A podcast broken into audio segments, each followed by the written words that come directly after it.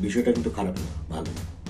স্বাগত জানাচ্ছি নজরুল আলবাবের চা বিরতিতে একটা বিষয় যেটা ঘটেছে আমার ভালো লেগেছে। ভালো লেগেছে এই কারণে আচ্ছা কোন বিষয় সেটা বলি? সেটা হলো কক্সবাজারের বিষয়টা কক্সবাজারে নারী পর্যটকদের জন্য একটা আলাদা জায়গা করে দিচ্ছেন সেখানকার প্রশাসন। এক অর্থে সেটা খারাপ।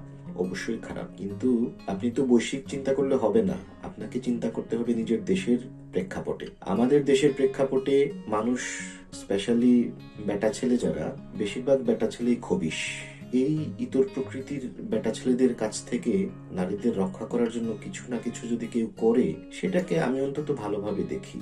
কারণ বাংলাদেশের প্রশাসনের ওই হ্যাডম নাই, ঢালাওভাবে সবকিছু থেকে সবাইকে রক্ষা করতে পারবে, সেটা কখনোই সম্ভব না। যদিও বাংলাদেশের পুলিশ প্রশাসন বারবার প্রমাণ করতে চাইছেন যে যে নারীকে নিয়ে এই আলোচনাটা উঠে এসেছে, সেই নারী সমস্যা আছে। তার চরিত্র নিয়ে, তার কক্সবাজার যাতায়াত নিয়ে আলাদা একটা ভাব তৈরি করার চেষ্টা করছেন বাংলাদেশের পুলিশ প্রশাসন। কিন্তু এর বাইরে আপনি যদি ঠান্ডা মাথায় চিন্তা করেন, আমি ধরলাম এই নারী খারাপ। যদি এই নারী ভালো হতেন, তাহলে কি হতো?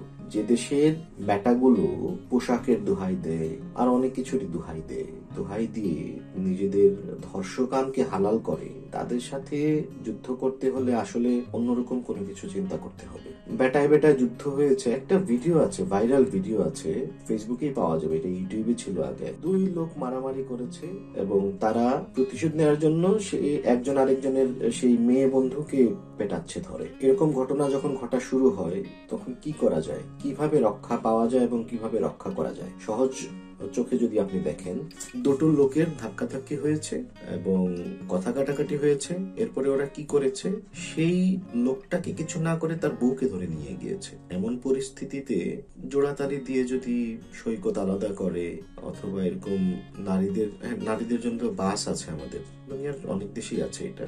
এরকম যদি কিছু করে থাকুক না, অন্তত মেয়েদের একটা নিঃশ্বাস নেবার মতো সৈকত থাকুক। আপাতত যতদিন পর্যন্ত বাংলার পুরুষকুল তাদের ইতরামি ছেড়ে মানুষ না হয়ে উঠছে, ততদিন পর্যন্ত তো এরকম কিছু একটা করতেই হবে। কক্সবাজারের জেলা প্রশাসনকে আমি ধন্যবাদ জানাচ্ছি। সবাই ভালো থাকবেন, আবার দেখা হবে।